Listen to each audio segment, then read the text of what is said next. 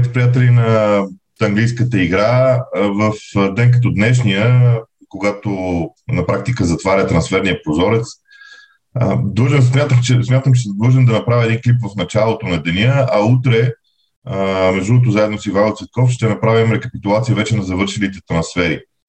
Какво очаквам да се случи и всъщност какво се случва общо взето? Аз много така се чудех по какъв начин да подредя темите.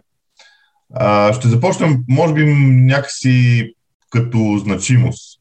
Защото за мен е много а, любопитен факта, че Манчестър Сити остана изключително пасивен. Да, те ще направят вероятно трансфер който, на нападател, който обаче ще влезе в сила чак от, от а, лятото. Но идеята, че а, а, това само подсказва увереността на Гвардиола в състава, който има. А, другия от топ отбор, който а, така, прави впечатление, че нека да кажа така, не е активен, е Челси. Там също широчината на състава очевидно е толкова сериозна, че а, е трудно. Имаше някакви слухове за крайен бранител, но те общо взето се поразсеяха. Явно, че а, в Челси не искат на всяка цена да правят сделка свързана с крайния бранител, защото пък в един момент а, нещата могат да се променят, когато започнат да се връщат а, а, в игра контузените към момента футболисти. По-интересна е активността в Ливърпул, защото те купиха един нападател, един нападател за доста солидна сума, който Луис който би трябвало да влиза в титулярния състав. А, вчера обаче се оказа, че а, са отправили оферта за, към Фабио Карвалио от Фулъм. А, няколко особености за това момче. Първо, той е изключителен талант, в това няма никакво съмнение. Той излиза от школата на Фулъм. Името му а, както м- ви говори, е така, португалско, той е роден в Португалия, но се оказва, че а, има, първо има английски паспорт, второ, излизайки от Академията на Фулъм, а, той вече се бори за домашен футболист, защото а, има на възраст между 16 и 19, на, възраст между 16 и 21 години, които още не е навършил, той е бил поне 3 години в английски клуб, а, така че се бори за домашен играч, което е допълнителен плюс. Но не това е моята идея. Питам се защо Ливърпул инвестира в двама нападатели.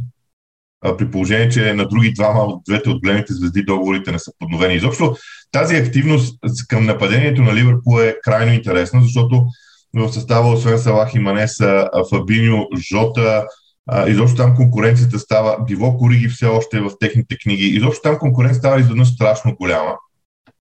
Така че Нищо чудно в днешния последен ден от трансферния позор, Диво Кориги да речем да бъде даден под найем. Минамино също, защото качеството на Минамино и тези на а, Фабио Карвалио, т.е. не качеството, характеристиките в играта им са доста подобни. Така че а, там положението в Ливърпул е много интересно, не толкова с конкретиката сега, колкото с стратегическото взимане на решение.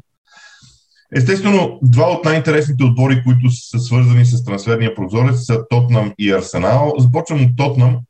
А, там Калушевски вече подписа от а, Ювентус. Говори се, че Родриго Бентанкур също ще дойде.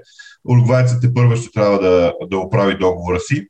Питам се, това ли са играчите, които Конте, от които Конте имаше нужда?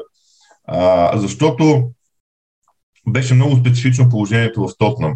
А, сякаш цялостната стратегия на Конте е свързана с едно а, подреждане на отбора в своята половина, но не пред наказателното си поле а по-скоро веднага след централната линия или по-скоро в средната третина, откъдето отнемайки топката, Тонтъм да контратакува по най-бързия възможен начин, използвайки фланговете, използвайки специфичните неща в играта, в играта на отборите, които Конте е ръководил.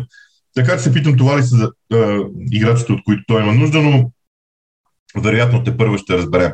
А, само още един коментар на напускащите. Дели Али, Тунгин Думбеле, Брайан Гил, а, това са хора, които очевидно не влизат в стратегията на Конте по една или друга причина.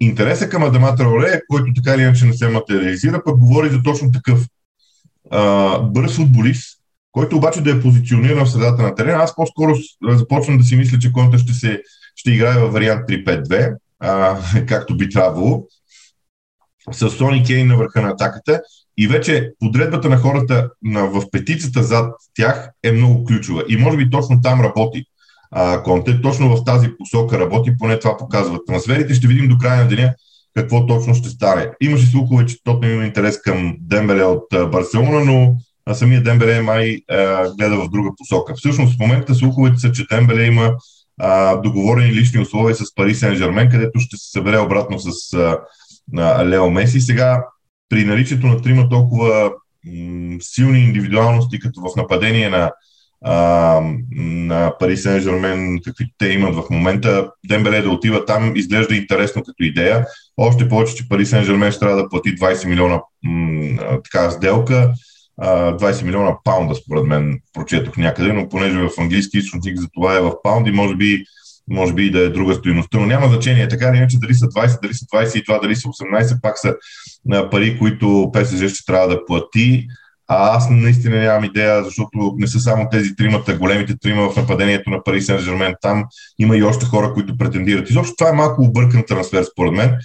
Знам, че Мани и Челси също имат интерес към а, Дембеле, но защо се спирам на него? Защото, според мен, а, пъзела около много други неща ще се раз, разкъса именно с Дембеле. Той трябва да напусне Барселона, за да може Обамеянг да отиде там. Според слуховете в преста, Обамеянг има договорени лични условия с Барселона.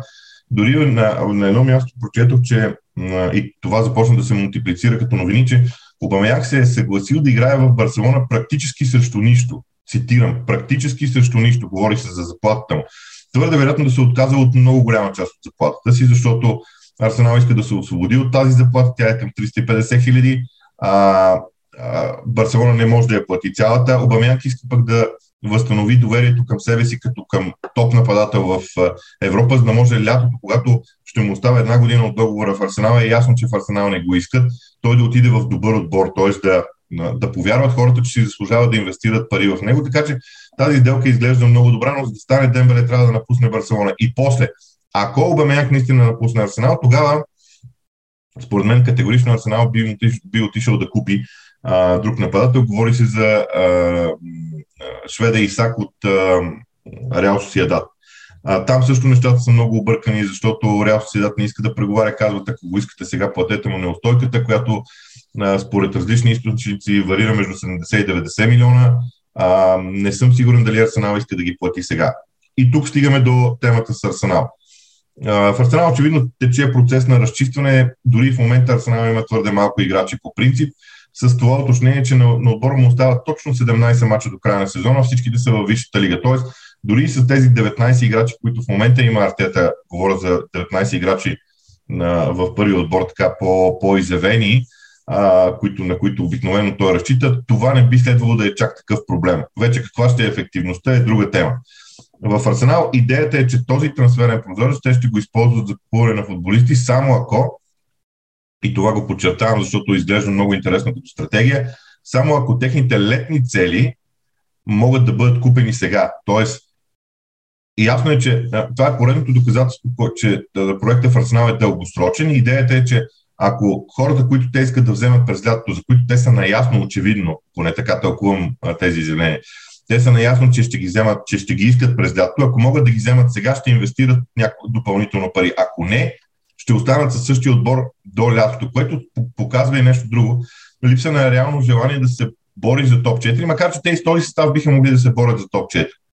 Но да имаш тази реална възможност и да не, да не инвестираш в състава си, това означава, че наистина си ужасно убеден в дългосрочността на проекта си и за теб а, този проект в дългосрочен план е по-важен от всичко друго, което честно казано малко ме очудва. Иначе да добавя, че сред евентуалните сделки са напускането на Анкетия в посока Кристал Палас или Ньюкасъл, евентуалното привличане на Дъглас Луис от Астан Вила, защото Астан Вила казаха, че са готови да слушат а, оферти за Дъглас Луис, но всичко това зависи а, от а, наистина според мен от а, освобождаването от заплатата на Обамеянг и след това какво ще се случи с привличането на друг нападател. Изобщо, според мен Арсенал тръгва към един да по-дългосрочен проект. Какво се случва в Ньюкасъл? До този момент там са привлечени Крис Луд, Бруно Гимараеш, Дан Бърн и Киран Трипиер. Това са двама защитници, полузащитник и нападател.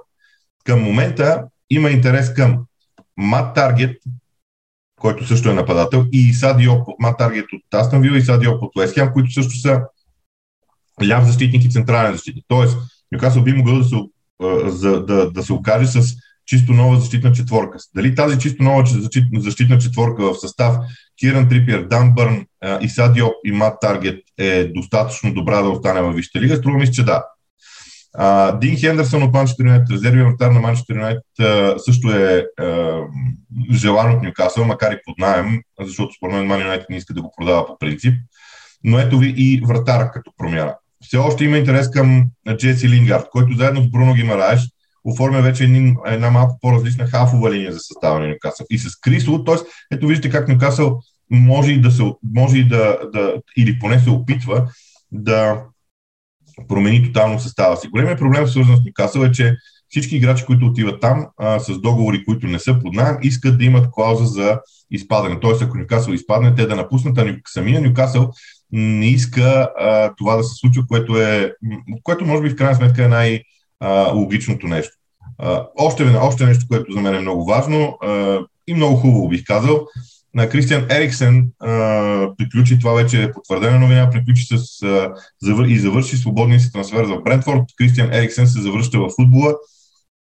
След всичко, което му се случи, дано да е здрав, направи, според информацията от Брентфорд, са направени всички видове медицински изследвания, които могат да се а, направят. Доста интересни са новините около Евертън за мен. Лампард ще подпише 2,5 години договор за 2,5 години напред като а, това ме кара да мисля и нещо друго. Не знам дали забелязвате, че сроковете на договорите, които менеджерите започнаха да подписват, силно намаляват. Обикновено менеджерите подписваха за 3 години, за 4 години като, като срок на договора. Сега всички предложения са около 2 години. Това само потвърждава, че собствениците очакват резултати много бързо от всеки един от тези менеджери, включително и от Лампарт.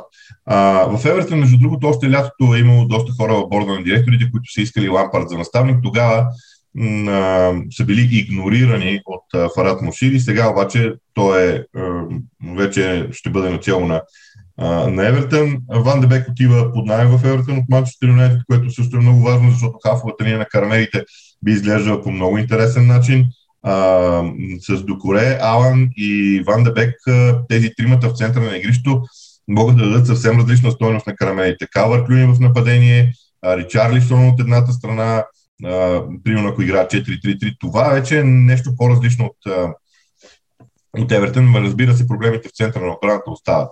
А, говори се за слухове за Ара Рамзи в Увърхемптън, което е интересно. Ара Рамзи не е желан в Ювентус.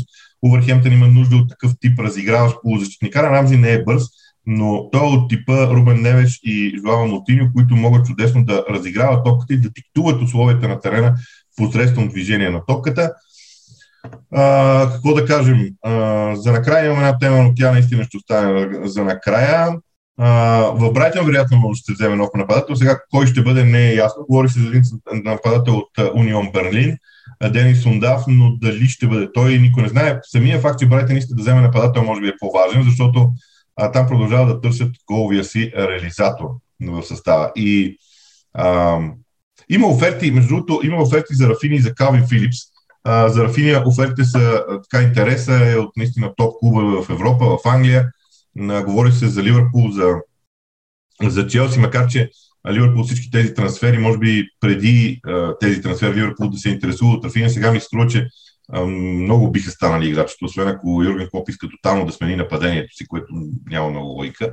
А, така че аз по-скоро към Челси виждам, гледам и смятам, че Рафин би паснал чудесно, може би, на, на това, което Тухел би искал да има около а, Ромео Лукако като футболист. А, но аз издавам другия въпрос, защото пък преди два или три дни прочетох за интерес на Уест Хем Юнайтед към Калвин Филипс и се питам защо другите клубове а, търсят ли с такива оферти. А, обикновено това е белег, че агентите на съответните футболисти работят с тези клубове, които се обаждат на Лиц, което не е добра новина за, за Лиц, защото ако играчите така са настроени да си тръгват, а, това ще е проблем а, по принцип за състава.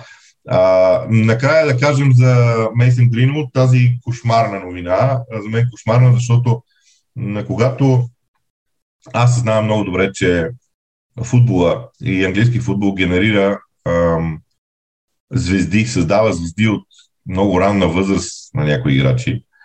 А, но това, което Мейсън Гринвуд е направил или се твърди, че е направил, нека се изразим все пак така, спазвайки презумцията за невинност. Но ако е така, аз смятам, че футбола трябва да отговори с по най-сериозния начин, защото тук става дума за морални стойности, които не бива да се прескачат дори с а, риск да се стигне до крайности. Надявам се, много се надявам, че ще докаже, че това не е истина, макар че е малко вероятно. Манчестър Юнайтед официално заяви, че Мейсън Гринвуд няма да тренира и да играе с Ман Юнайтед, т.е. те го лишават на практика от достъп до, до клуба, което означава, че сигналите в клуба също са в тази посока. А, прочетох също един коментар, който по някакъв начин може би е спекулативен, но аз искам да го споделя с вас, защото на фона на тази, тази ужасна а, история с приятелката на Мейсън Грино, защото а, дори не искам да изричам това, което обвиняват Мейсън Грино. Не мога да повярвам, че футболисти с акъла си може да направи такава глупост.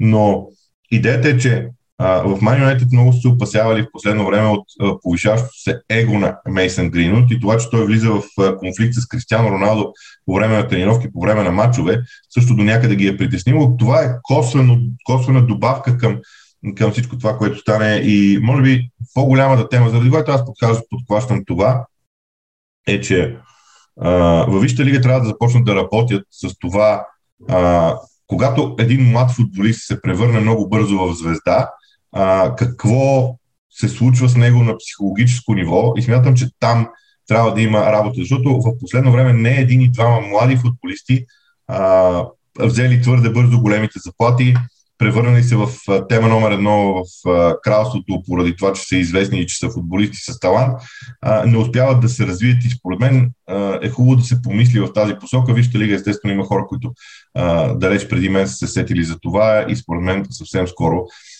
ще го направят и ще видим варианти в това отношение. Така че до тук общо взето рискувам на всеки 15 минути да стане нещо ново, затова съм отворил между другото така последните по, така, последните слухове, които излизат и поради тази причина само поглеждам дали не се е случило нещо друго. Не, дискутира се преминаването на Ериксен в а, на тима на Брентфорд, което наистина е добра новина. А, така, аз ви съветвам да използвате официални източници в а, днешния ден през цялото време, защото Днес ще има страшно, страшно много слухове. А, с това общо взето завършвам аз. Очаквайте в утрешния ден, може би в късните следобедни часове, отново нов епизод на Лигата на джентълмените, когато с Ивало Цътков ще обсъдим всичко, което, всичко, което а, се е случило финално вече в а, понеделник.